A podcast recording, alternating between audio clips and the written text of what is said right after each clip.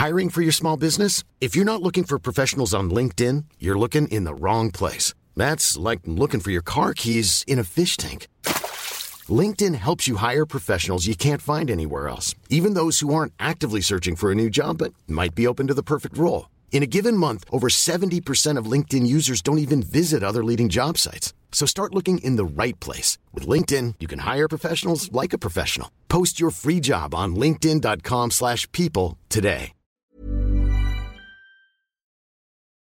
Hola, bienvenido a Más que Arquitectura, la plataforma que pone sobre la mesa temas relacionados a nuestra ciudad, diseño, arte y arquitectura pensados en torno a la gente. Sé parte de cada charla junto a las y los especialistas más destacados del medio. Bienvenidos a Más que Arquitectura, un servidor, el arquitecto Ángel Sánchez. Ah, vamos a estar con ustedes de 5 a 6 de la tarde con este programa al que, bueno, hoy tenemos como invitado especial al arquitecto Juan Carlos Contreras. Bienvenido, Juan Carlos, ¿cómo estás? Gracias, Ángel, muy bien, ¿tú qué tal? Muy bien, muchas gracias. Eh, les platico que Juan Carlos, bueno, además de arquitecto, es un emprendedor social, eh, especialista en temas de certificaciones sostenibles y ciudades resilientes. Yo creo que esto viene mucho al tema en estos días, en este año, que hablamos cómo poder eh, resistir, cómo podemos ser más resilientes precisamente, qué es esto de lo sostenible, em, quitando un poco las, las etiquetas, el, greenwashing que tenemos por ahí eh, en todos los productos y servicios que, que, consumimos. Y bien, estamos hoy aquí para, para un poquito desmenuzar estos temas contigo, Juan Carlos. Muy contentos de estar aquí. Y bueno, antes de, de, iniciar de yendo con los temas, recuerden que estamos en redes sociales, en Instagram en Facebook, y pueden encontrar el podcast en YouTube y también en Spotify como Más que Arquitectura. Ahora, eh, Juan Carlos, platícanos eh, un poquito este contexto en el que te consideras este emprendedor social eh, que va hacia la sostenibilidad, a la economía social, estos factores que tienen que ver también con el, tejido social, la gente. ¿Cómo va todo esto? Pues mira, ¿qué te digo? Tú no, nos conoces ya de, algunos, de algunos años, ¿no? Y sabes que no hemos parado de, ahora sí que de meter un poco de desorden mental, ¿no? Es decir, hemos estado nosotros explorando a, manera interna diferentes, pues también entender muy bien en qué, es, qué va todo esto de la sostenibilidad, ¿no? Porque una cosa es lo que tú aprendes, lo que escuchas, ¿no? Pero eh, a través de estos años nos, hemos dado cuenta que pues hay que meternos un poco más a las, a las entrañas de, de ver realmente qué está sucediendo, ¿no? Entonces aquí hemos estado trabajando en temas, por ejemplo, no sé si te acuerdas, tenemos al, al Fab Lab, ¿no? Bueno, es como nuestro laboratorio experimental. Y bueno, ahí hemos estado explorando un poco el tema de residuos plásticos, cómo se reprocesan, cómo se puede volver un subproducto, ¿no? En el tema de, de textiles, en algún momento también se hizo algo como textiles eh, desde un enfoque de circularidad, ¿no? Sí. En el tema de la edificación, estamos ahí muy inquietos en, en, en, en ver realmente qué implicaría hacer un edificio cero energía en un contexto local, ¿no? Eh, estamos explorando también temas de, de cómo se puede industrializar el tema de la arquitectura, ¿no? Es decir, a pesar de que ya está industrializada, sino que más bien cómo nos volvemos unos ensambladores de expertos en, en, en, este tema, ¿no? Porque ahí es donde el tema de la sostenibilidad o más bien de la eficiencia energética creo que tiene un pequeño... Para disminuir todos estos desechos, ¿no? Que generamos a la hora de, construir, que bueno, la construcción es una de las actividades principalmente contaminantes de, del hombre, ¿no? Exacto. Y que finalmente en el tema de, de, este tipo de edificios con una, con una muy alta eficiencia, ¿no? El, el tema de, de, la, de la mano de obra cualificada en, en la construcción hemos visto que sí marca la, la diferencia, ¿no? O sea, el tema de, de, los planos, edificar un edificio no significa que realmente lo estés construyendo, Así es. Eh, sellando todo lo que tengas que sellar, ¿no? Y que luego pues tú puedas tener pérdidas energéticas por, por muchos sitios, ¿no? Okay. Entonces, básicamente, nos este tiempo eh, hemos colaborado en algunos proyectos, ¿no? Tanto, tanto en Mérida como fuera de, de Mérida, ¿no? Y hemos notado, pues, este tema, dónde está el, la clave, ¿no? Dónde está el, el, secreto, vamos, hacemos las pruebas, las mediciones, ¿no? Para nosotros entender muy bien el por qué te dicen que, que tiene que ser un edificio hermético, ¿no? O sea, ¿qué significa? ¿A qué, er se refiere eso? ¿A qué se refiere eso? ¿Y ¿Por qué sí? ¿Por qué no? ¿No? Porque de, de, depende de cómo lo mires, pues hay una corriente que dice, bueno, eh, arquitectura tropical es muy permeable, ¿no? Pero los edificios de alta eficiencia tienden a ser más herméticos, ¿no? ¿Dónde está el punto medio o a qué se refiere, ¿no? O el tema de, no necesito un sistema de ventilación controlada, sino que la ventilación natural, ¿no? Entonces son cosas ahí de, una cosa es tu ventilación natural, pero otra cosa es que tu edificio esté permeando por todos, por todos lados, por una mala ejecución, por ejemplo, de las carpinterías o de las ventanas, ¿no? De alguna ingeniería, ¿no? Ahora, este tipo de situaciones se puede, pues más bien se certifica. Una de las maneras de garantizar eh, que cumple estos lineamientos pues son las certificaciones. Algunas las manejan ustedes. Y bueno, antes de, platicar cuáles son, ¿para qué nos sirve una certificación? Y a veces como, como ciudadano en Mérida, en Yucatán, me cuesta trabajo creer, Juan Carlos, que las certificaciones es algo ya, ya actual, ¿no? Que necesitamos en una ciudad eh, pues mexicana en crecimiento como, como Mérida. Bueno, el tema de, de, las certificaciones, que se puede decir que es la, la, ecoetiqueta de, pues vamos a llamarle un producto que es una casa, ¿no? Así como son las ecoetiquetas en diferentes tipos de productos, bueno, es una etiqueta que te da una, una credibilidad de lo que, de que tú estás comprando o adquiriendo, pues tiene este, eh, pues ha sido construido de acuerdo a ciertos lineamientos, ¿no? Y el tema de las certificaciones lo que hace es que agrupa pues eh, eh, hasta cierto punto en un balance, ¿no? Considerando diferentes aspectos que pueden ser desde este, el, uso de los materiales, el impacto en el suelo, la calidad ambiental interior, el confort, la energía, ¿no? Hacen un balance y que al final determinan pues que un edificio para que sea considerado mínimamente sostenible, ¿no? Tiene que tener pues ciertas características. Y que finalmente pues la certificación es lo que valida, ¿no? Es lo que valida porque, bueno, por una parte eso, ¿no? Por otra parte, eh, creo que uno de los principales, pues no quisiera llamarle beneficios, porque los beneficios de un edificio ecológico creo que no tendría mucho que ver con el tema de una certificación, es decir, la certificación es un logro que tú has obtenido y tienes uno, algo que, lo, que, lo, que lo acredita, ¿no? Sí. Pero más bien por el hecho de, de prevenir esto que, que, como tú bien dijiste al principio, el greenwashing, ¿no? Hay mucho de esto, o sea, hay mucho de esto en todo. Todo es verde, todo es ecológico, todos los empaques. Es como la anécdota del, de, o, la analogía del kiwi y de, y de la sandía, ¿no? O sea, ¿tú qué eres? ¿Kiwi o sandía, no?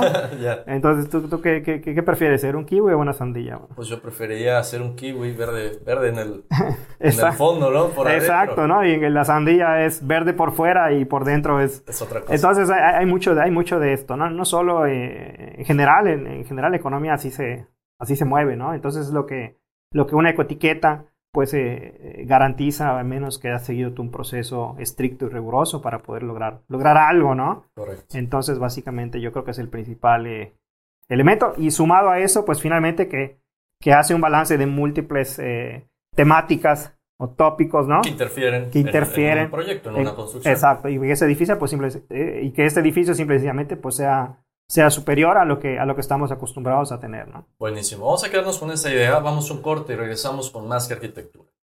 Más que arquitectura. Estamos de vuelta con más que arquitectura. Eh, para los que nos van sintonizando, estamos con el arquitecto Juan Carlos Contreras, eh, especialista en certificación sostenible y ciudades resilientes. Juan Carlos, retomando el tema, eh, nos estás introduciendo a la parte de las certificaciones, ¿no? ¿Qué quiere decir? ¿Para qué nos sirven? ¿Y, bajo qué lineamientos eh, funcionan estas para los edificios que construimos? Ahora, em, lugares como Yucatán tenemos arquitectura vernácula, ¿no? Esta cultura o esta herencia cultural que está arraigada todavía a la población. ¿Cómo podemos entenderla en comparación con un edificio certificado, ¿no? Si bien podríamos pensar que, por ejemplo, hablamos en el corte, una casa maya, pues bien, es, es sostenible, ¿no? Es, eh, utiliza materiales de la región, cómo respira, etcétera. Pero bien, un edificio eh, que contiene concreto podría tener también unas características eh, sostenibles, ¿no? Si, si, me equivoco en los términos, me, me corriges. Pero en comparativa, ¿cómo entenderlos? Ok, mira, ese es un, es un tema este, que tiene mucha controversia y hay, diferentes posturas en el tema, ¿no? Yo creo que todo parte de, de no solo la arquitectura vernácula, haciendo alusión a lo mejor al tema de prácticas bioclimáticas, ¿no? Techos altos, orientación, que esto yo creo que ya es de, es de cajón, ¿no? Pero en el caso del tema de, de buscar edificios de... Y claro, y, y, que van a ser sostenibles, ¿no? En el sentido de, como tú bien dices, pues tienen materiales eh, locales, ¿no? Este, tienen, eh, eh, poca energía incorporada en los procesos de construcción. O sea, hay, hay, muchas bondades en, en, en, ese, en ese aspecto, ¿no?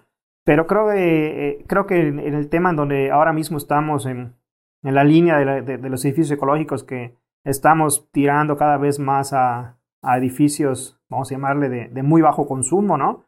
O edificios de energía nula, ¿no? O, cero energía.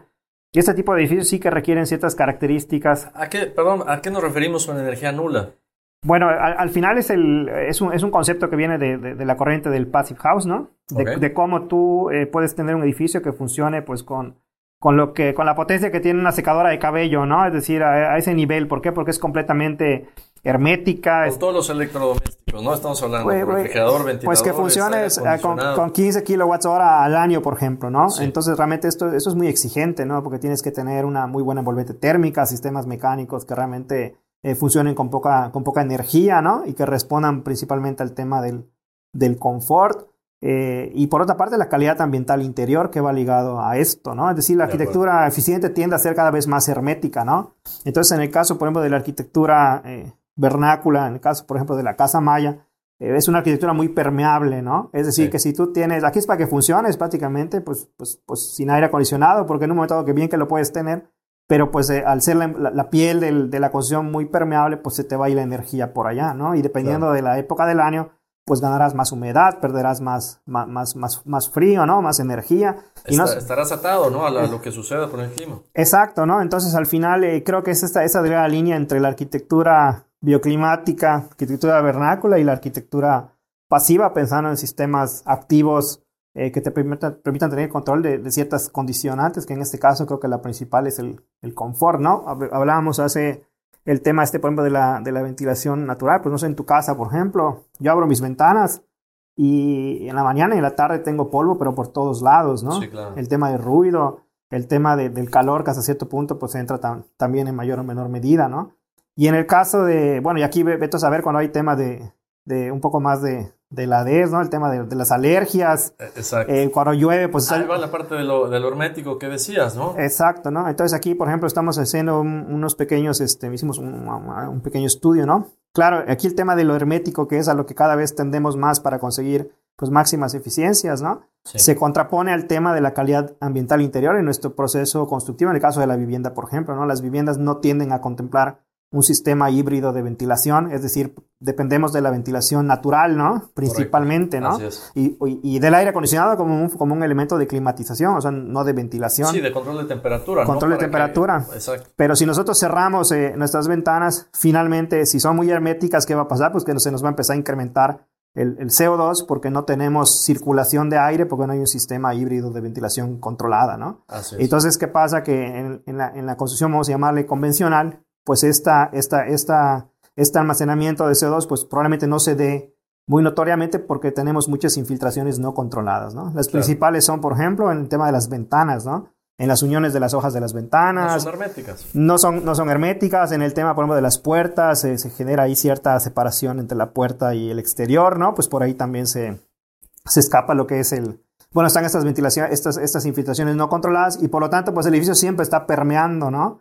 Entonces, por eso que cuando hay humedad, pues se nos mete la humedad, cuando hay frío, pues se nos mete el frío, ¿no? Y hay casos, por ejemplo, donde les ponen el famoso, el famoso tragaluz con ventilación perimetral en el baño y de repente, pues hay frío y tienes frío en el baño, ¿no? o sea, está, está, helado. Está helado, está helado el baño por, por, lo mismo, ¿no? Y en una casa que es eh, altamente eficiente, pues más o menos la temperatura interior se mantiene siempre entre los 20 y 24 grados, ¿no? Porque está, está, está diseñado para para trabajar en estos esa, esa temperatura es, es, la temperatura de confort para estar en casa, trabajar, etcétera, ¿no? Dependiendo de la zona, ¿no? En nuestra zona climática tenemos como un, un excedente permitido porque es, una, es, un, es un clima muy, muy extremo, ¿no? En el que nos encontramos. ¿Por qué es extremo? Por el tema del calor y por el tema de la, de la humedad, ¿no? De acuerdo. Debería de haber deshumidificador en todas las casas, ¿no? Entonces aquí pues tenemos un rango más aceptable que podría ser 26 grados, ¿no? Tu temperatura de confort.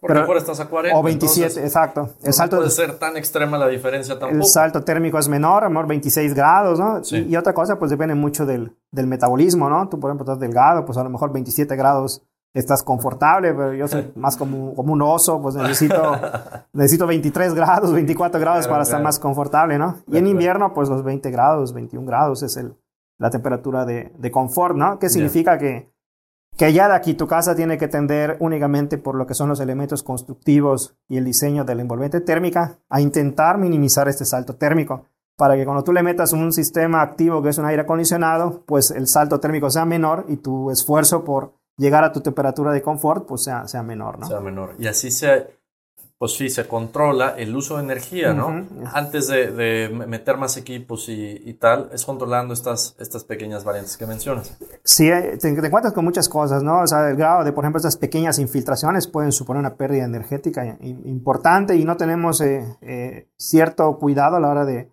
a la hora de construir, ¿no? Este, Hemos visto casos donde aplicamos a veces unas pruebas que son el, bueno, no sé si te he hablado cosas muy, muy técnicas, ¿no? Pero es una prueba que es un blower door, ¿no? Que es un ventilador que se conecta a las puertas, ¿no? Y, presuriza la casa y despresuriza la, casa, ¿no? Órale, no. Entonces, eso es precisamente... bueno, tenemos el equipo y cuando quieras te, hacemos la prueba en tu casa. Entonces, hemos, hemos hecho varias pruebas por acá y te encuentras, este, sí, precisamente eso, ¿no? De, de, de, son cosas que no, no detectamos a la simple vista o, claro, pero que ahí están, ¿no? Ahora, también hay, un factor clave en los materiales que usamos para la construcción, como decías, convencional, ¿no? Hablando del bloque eh, vibrado de, concreto, que es la unidad de construcción básica que tenemos aquí en la región, y em, generalmente ventanas con canceles de aluminio delgados estos, estos dos productos, estos dos sistemas, pues no, no ayudan mucho a este aislante térmico, ¿va? Sí. ¿Cómo es que hemos llegado a eso y que la construcción convencional, lo, que hace el, grueso de la población, constructores y arquitectos, desarrolladores, usa este, este método y no algo más eficiente? Sí. Pues mira, no, no, no tengo idea de, cuál pueda ser la, la respuesta. El, motivo no, seguramente es un motivo más, más económico y, muchos de los, de los modelos que se replican pues vienen de otras partes con otros climas, ¿no? No es lo mismo construir con un bloque de concreto convencional en, Ciudad de México que el clima es más, eh, más benigno, ¿no? Eh, es más templado que construir con un bloque aquí en donde, donde las, las temperaturas son, son, son mayores, ¿no? Pero esto, esto juega un papel en, contra muy importante, ¿no? Porque estás hablando de pasar de un sistema constructivo que no es eficiente para nuestra zona climática y tienes que llegar a niveles de envolvente térmica muy superiores y esto hay un, hay un, hay un factor costo importante, ¿no? No es lo mismo decir ahora mismo mi sistema constructivo o mi normativa me exige dos pulgadas de aislamiento y tengo que llegar a cuatro, ¿no? Que llegar de cero a cuatro, ya sabes. Entonces es ahí donde se te disparan los precios en, en, ese sentido de la, de la construcción, que no es que sea más caro, es que estamos partiendo de algo que es muy, este, pues no es adecuado para nuestra Digamos región. Digamos industrializado, ¿no? Somos, somos eh, víctimas y usuarios de estos procesos y productos industrializados para la construcción también. Sí. En, en un lapso de tiempo, eh, desde que ustedes llegaron aquí a Yucatán, Juan Carlos, y, y implementar este tipo de certificaciones para la construcción, ¿Cómo han notado el cambio eh, en las construcciones, el cambio en, las costumbres, en la conciencia para, para estos saltos térmicos, para estos usos energéticos? Pues yo creo que de, de, que, bueno, nosotros estuvimos un tiempo fuera, pero creo que ya cada vez hay, hay más conciencia, ¿no? Eh, ya hay, hay varios este, proyectos en, Mérida que están en, en proceso, vamos a llamarle, de buscar algún tipo de, de coetiqueta, ¿no? De diferentes, de diferentes tipos, ¿no? Pues puede ser, pues, no sé, Edge, puede ser Sites, puede ser Lead, ¿no? Claro. Cosas que, pues, que hace algunos años no, no se veía y ahora mismo, pues, sí, ya hay varios proyectos en, en proceso, ¿no? Y que no necesariamente estoy hablando de que tengas que tener una, una etiqueta, tienes que tener eh, eh, consciente de, bueno, además de las, de las locales que está el tema, o las nacionales que puede ser el programa Ecocasa, por ejemplo, ¿no? Que también te piden ahí ciertas características, este, vamos a llamarle deficiencia energética, ¿no? Es decir, que ya se va, se va haciendo más, más consciente el tema. Aquí el tema es, es, también que se abre un área de, un área de oportunidad importante, ¿no? Para, para los desarrolladores, por ejemplo. Eh, Porque hay un gane económico, hay, hay, hay, una ventana clara, ¿no? Definitivamente, ¿no? O sea, simplemente tienes en el mercado un mejor producto, o sea, un, mejor producto, claro, dependiendo del, de, de, del nivel de, de eficiencia que tú estés aspirando, ¿no? Porque, o sea, hay, hay, hay de, de niveles. niveles de eficiencias, hay niveles de, de, residencias, ¿no? Entonces se pueden manejar eh, diferentes gamas, como, como en todas las cosas. Diferentes gamas, ¿no? Aquí es, es, es muy importante el tema también del. Piensa que, lo, que, que, que si hablamos de, de, puntos importantes en una edificación eh, más eficiente, ¿no? Podríamos hablar más o menos de cinco o seis puntos, ¿no? El primer punto es la, la envolvente térmica, ¿no? El segundo punto, pues son las infiltraciones no controladas. El tercer punto es tus sistemas activos de ventilación, ¿no? El cuarto punto son tus vidrios, ¿no? El quinto punto es la hermeticidad de la, de, la, propia de la, vivienda. El sexto punto son tus elementos de, control solar, ¿no? O sea, finalmente, si tú partes de una etapa temprana de diseño, seguro que te ahorras mucho dinero, ¿no? Porque tú ya vas a saber dónde tienes que poner eh, mayor esfuerzo, ¿no? Estas partes, estas partes vulnerables. Claro, es por ejemplo, si tú vas a hacer una casa y le vas a poner, qué, qué sé yo, el, el 40% de superficie acristalada, pues que sepas que esto te va a jugar en contra, ¿no? Pero si haces tu estrategia y puedes estar a lo mejor en, en un 20%, pues entonces, claro, con metades más pequeñas, mejor, mejor ubicadas, pues le puedes meter un mejor vidrio, ¿no? Y el mejor vidrio hace la, la diferencia, no es lo mismo tener un vidrio de, de 6 milímetros que tener un, vidrio doble o, un vidrio triple, ¿no? E ir jugando con, con estas variables. Vamos a quedarnos con esa idea. Sí. Vamos un corte y regresamos con más que arquitectura. Dale. Tú escuchas más que arquitectura. Ok, ahora estas partes técnicas que, que, seguramente los constructores van diciendo, ah, pues sí, ¿no? Tal.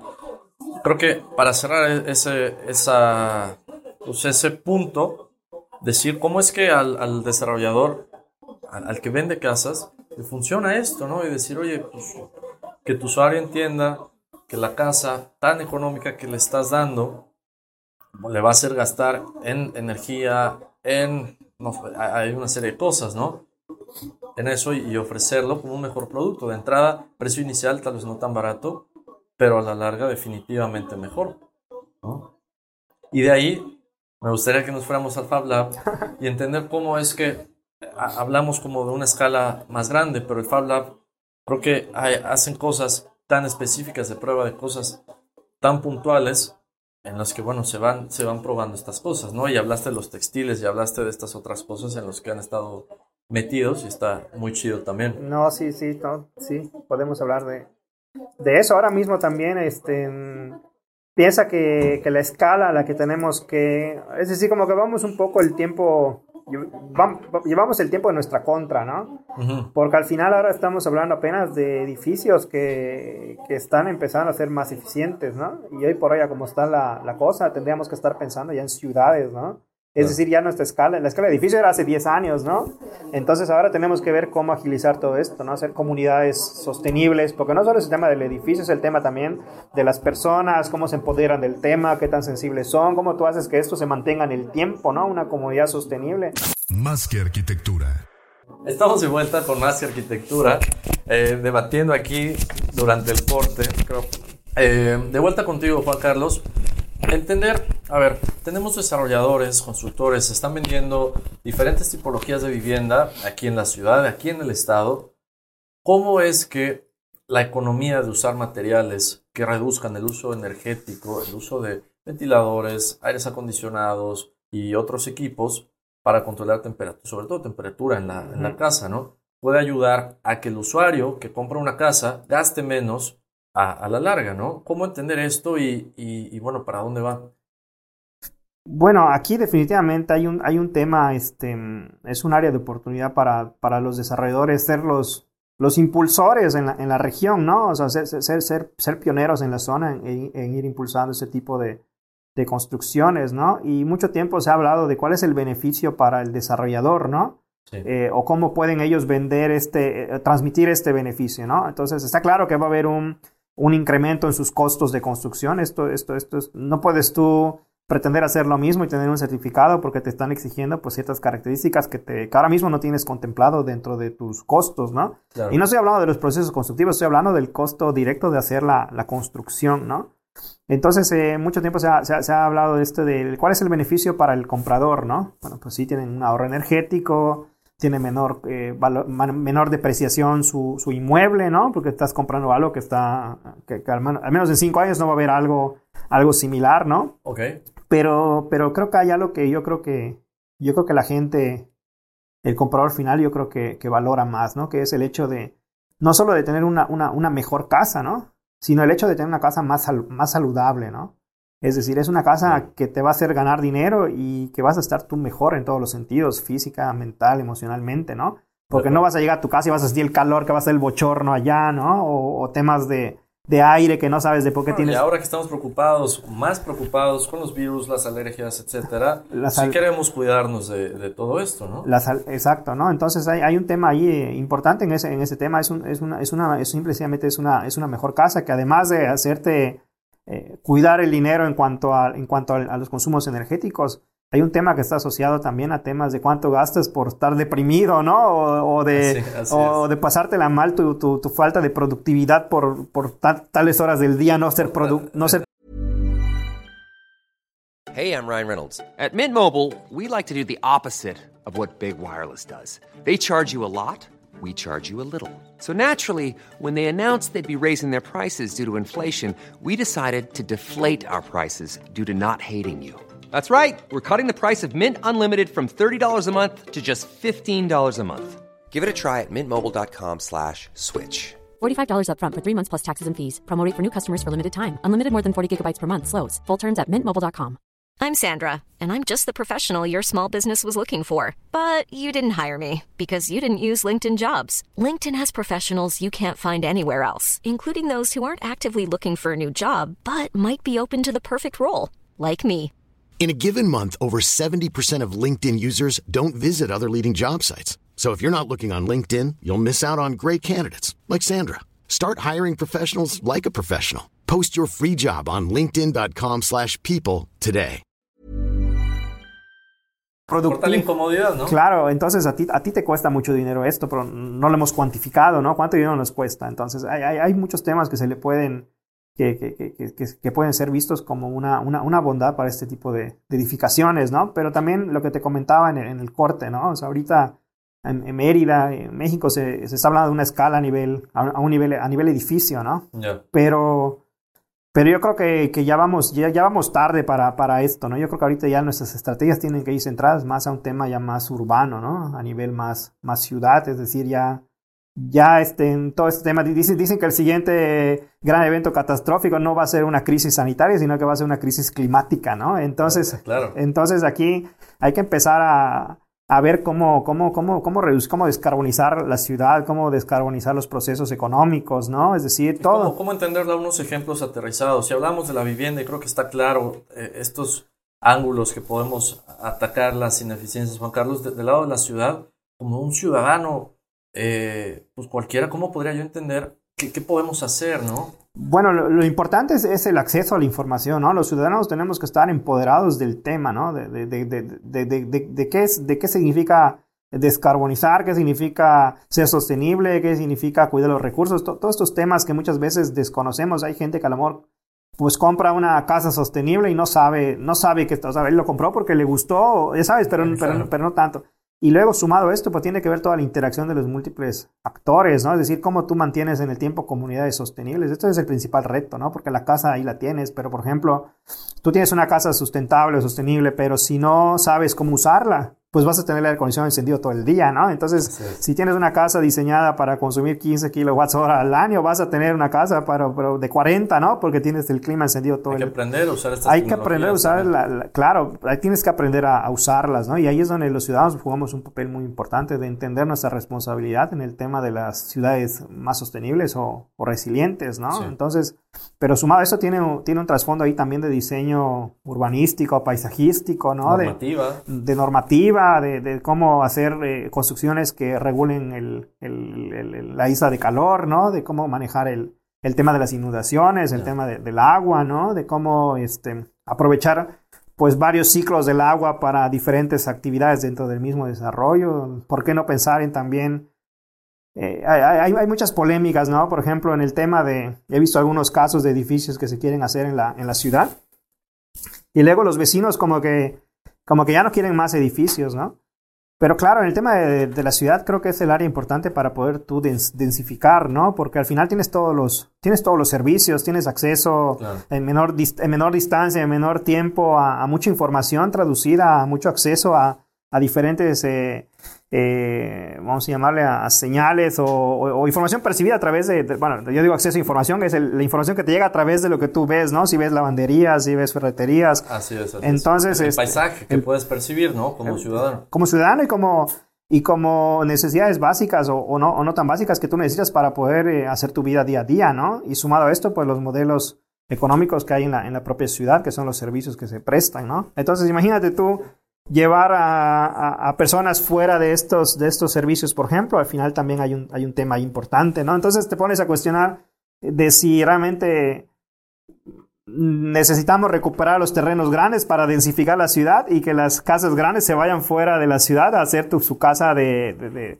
de, verano o de campo. No sé si me explico, ¿no? O sea, ¿cómo entender el, el, hecho este de... O sea, ¿qué, qué hacer, no? Y... ¿Qué decir esto?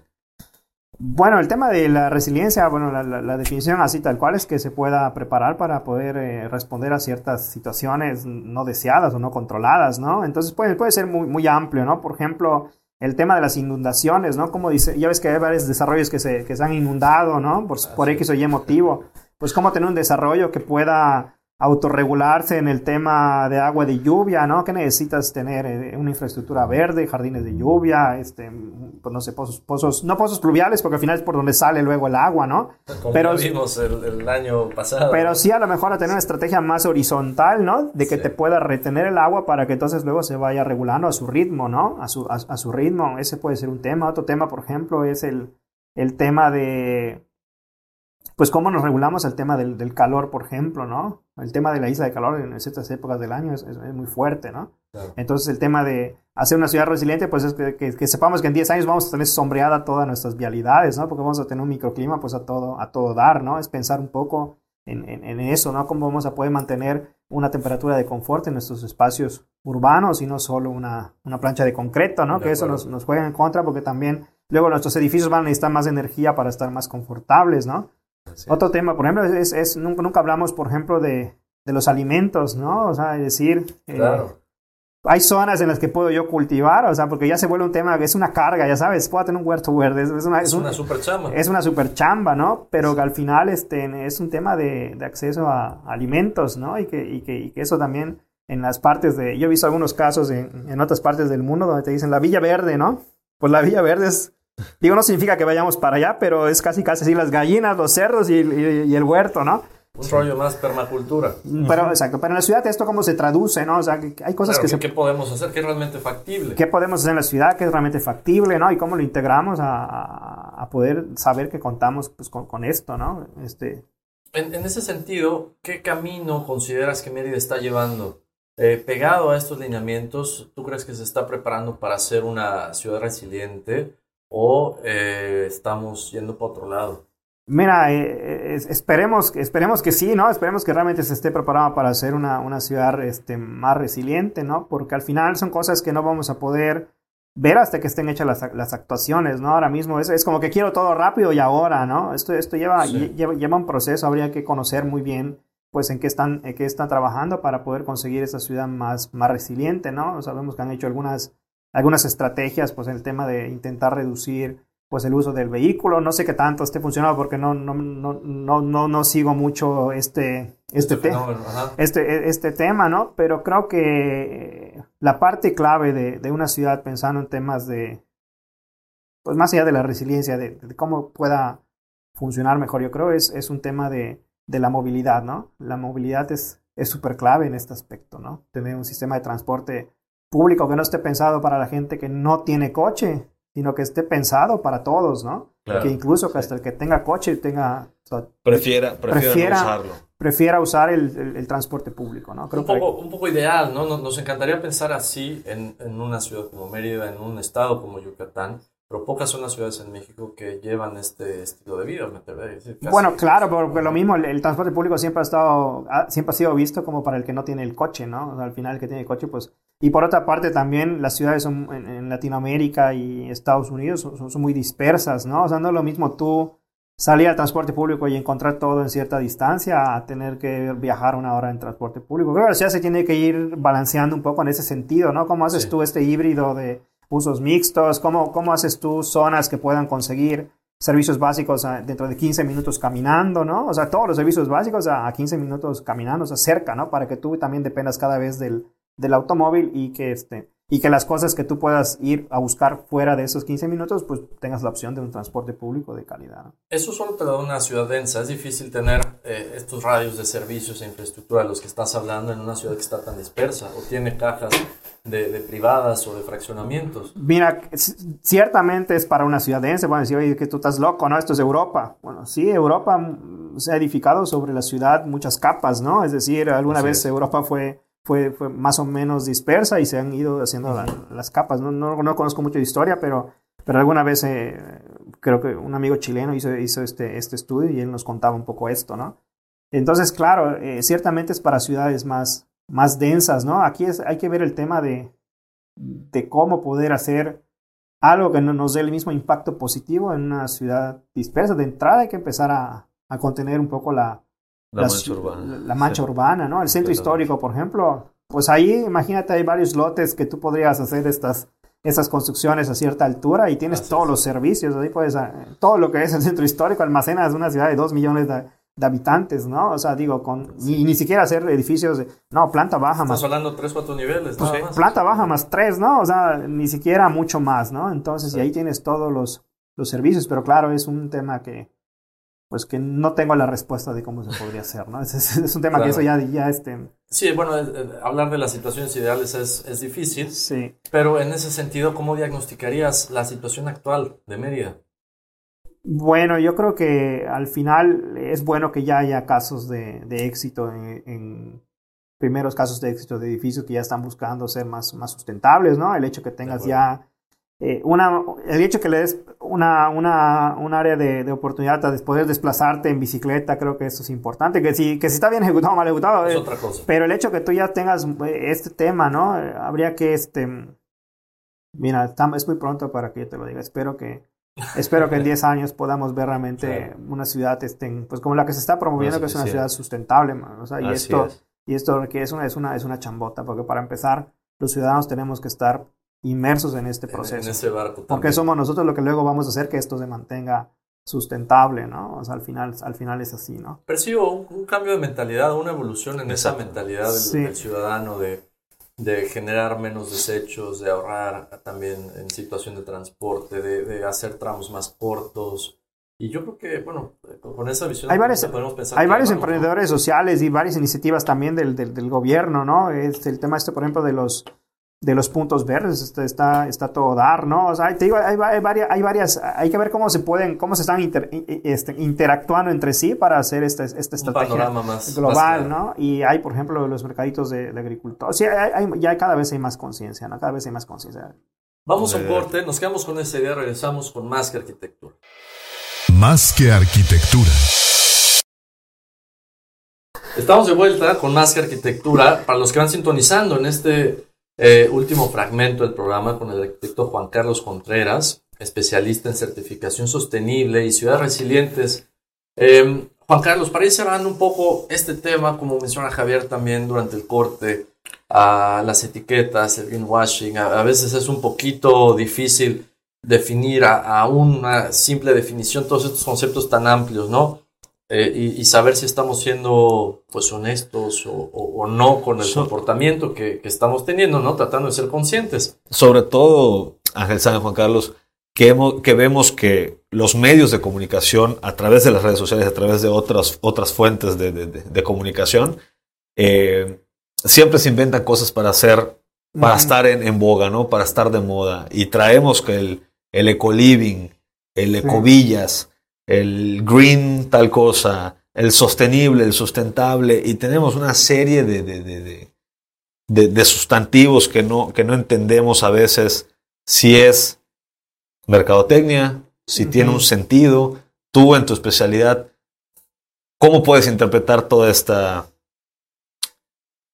Pues toda esta info. Es, es, es, es, un, es, un tema, es un tema complejo, ¿no? Lo platicaba yo con, con Ángel San el, tema este del, del, camino al infierno está plagado de buenas intenciones, ¿no? O sea, es decir, todos queremos el ideal de ser todo muy eco, pero bueno, muy eco, ¿hasta dónde? Porque hasta dónde es mi aspiración a ser ecológico, ¿no?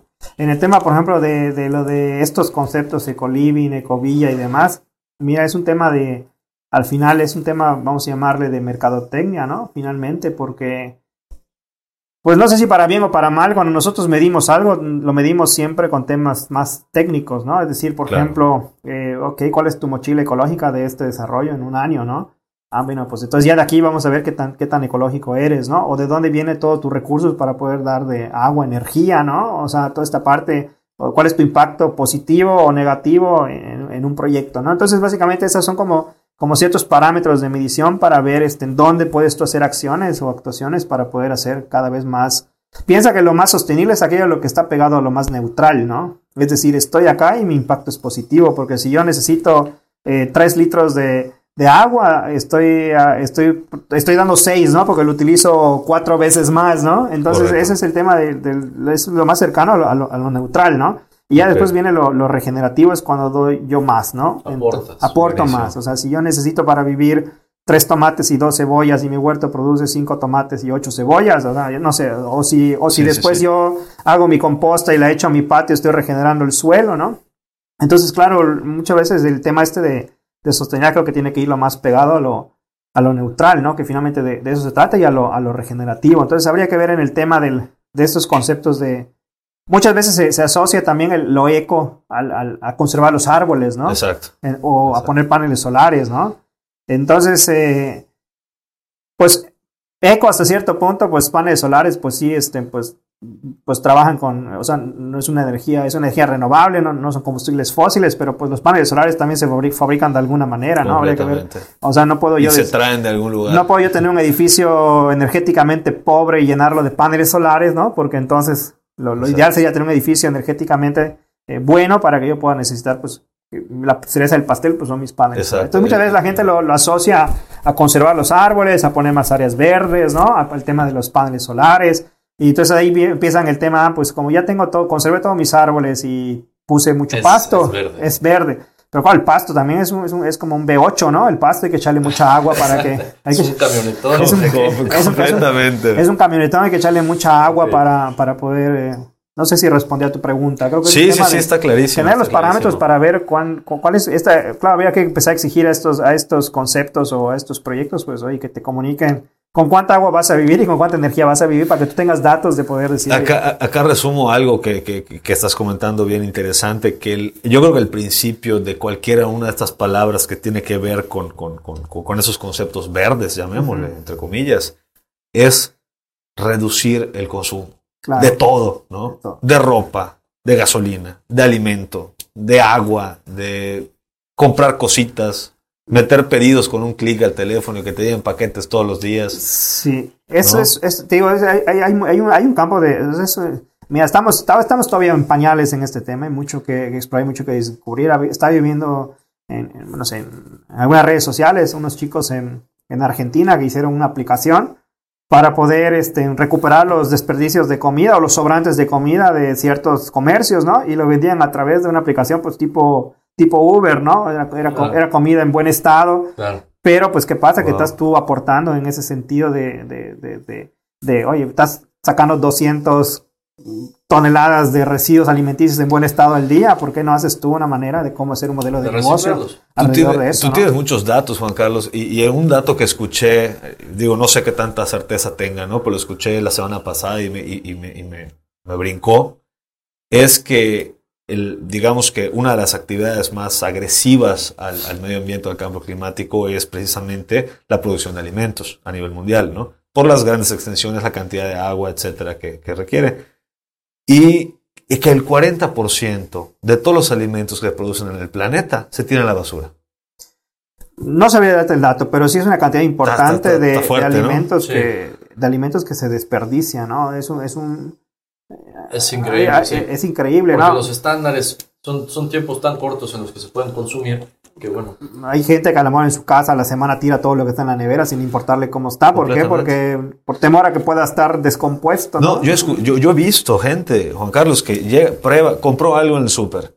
Lo probó. Ah, no me imaginé que, no, no, no me gustó. No me gusta. Oye, en vez de que regalas, no, tíralo. Ya. Sí, el tema de los alimentos es este. Mira, al final el, ser humano creo que tenemos, somos, Hay que cambiar la ecuación. Somos, somos chistosos, sí, somos, somos, chistosos, ¿no? Pero... Juan Carlos, antes, de, antes de irnos hoy me encantaría que nos platiques un poco. Hemos hablado todos estos temas a, una escala eh, de ciudad, ¿no? De, edificaciones, de vivienda también, pero ustedes tienen un lugar, se llama el Fab Lab, donde ponen a prueba muchísimo de lo que estamos hablando y otras cosas que eh, no hemos podido meter en los puntos de hoy. El Fab Lab, a través de los años, porque ya tiene un rato y, los felicito por eso, qué padre. Eh, ¿Qué tanto está experimentando? ¿Qué está haciendo con textiles, alimentos, diseño 3D, eh, módulos constructivos, tecnologías para recabar información? Que eso es súper interesante. Sí. Mira, el, el, Fab Lab, este, no sabría explicarte muy bien cómo eh, mira, tenemos el Fab Lab, que es como, es, es, realmente es un, es un laboratorio súper padre, ¿no? Con gente muy, muy talentosa de diferentes áreas, ¿no? Y para nuestra desgracia o no, eh, tenemos este perfil más de investigación, ¿no? Y lo cierto es que para investigar necesitas muchos recursos, ¿no? Recursos que muchas veces, pues, eh, ahora mismo como está el país, pues no hay recursos como mucho para, para, para investigación y, pues tú tienes que ponerlo, pues, como vayas sacando de tu bolsa, ¿no?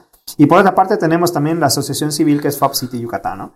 Todo, todo surge a través de ese movimiento de, conocimiento compartido a través del MIT, los Fab Labs, ¿no? Y el caso es que nos hemos posicionado en ese sentido, pues como un Fab Lab eh, importante a nivel, a nivel nacional y este, porque, porque siempre estamos metiendo desorden, ¿no?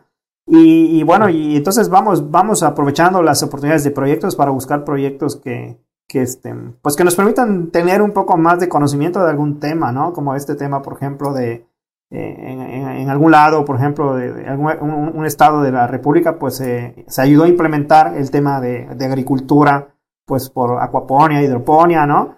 Entonces se diseñan todos los, los, este, pues vamos a llamar los dispositivos para que esto suceda, porque bien tú lo puedes comprar, ¿no? Pero la idea de un Fab es que tú lo, lo puedes hacer con, con software, hardware, eh, un, grupo de, expertos, ¿no?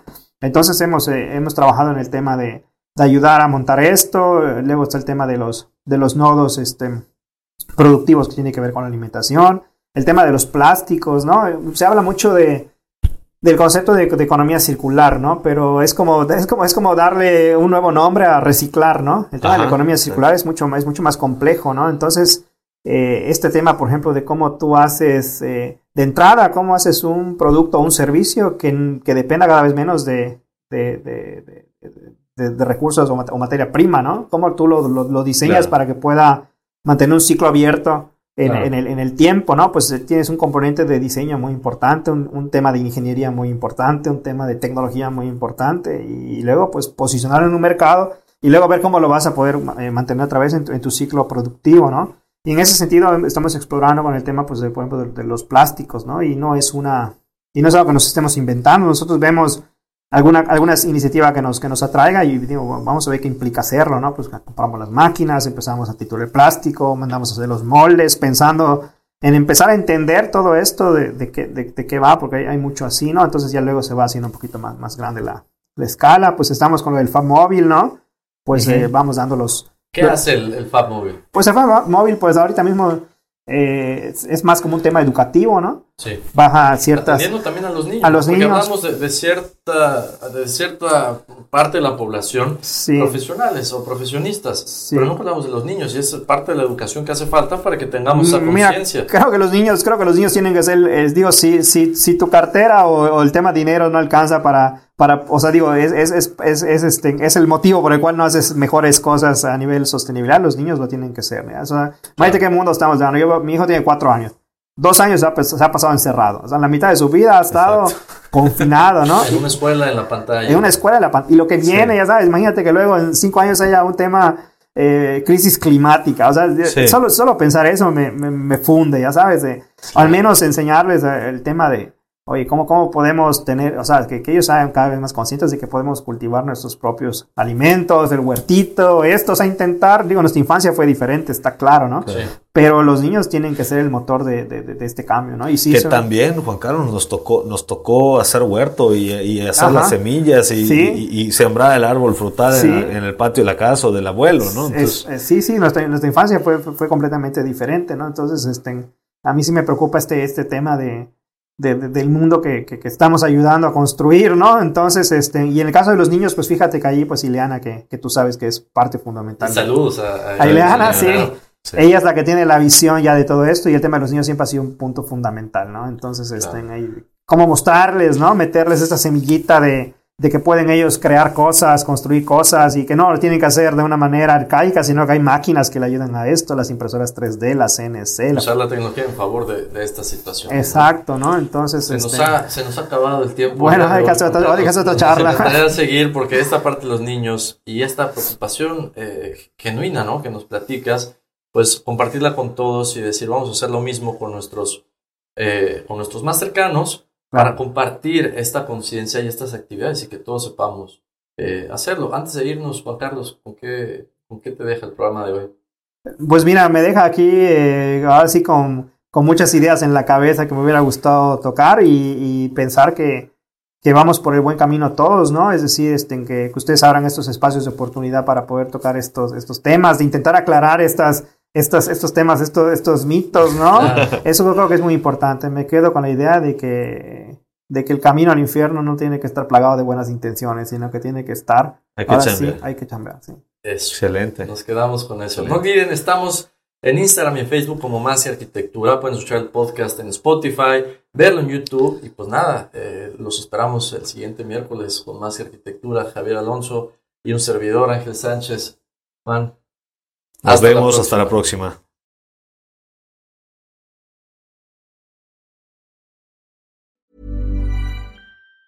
Even on a budget, quality is non-negotiable. That's why Quince is the place to score high-end essentials at 50 to 80% less than similar brands. Get your hands on buttery soft cashmere sweaters from just 60 bucks, Italian leather jackets, and so much more. And the best part about Quince, they exclusively partner with factories committed to safe, ethical, and responsible manufacturing. Elevate your style without the elevated price tag with Quince. Go to quince.com slash upgrade for free shipping and 365-day returns.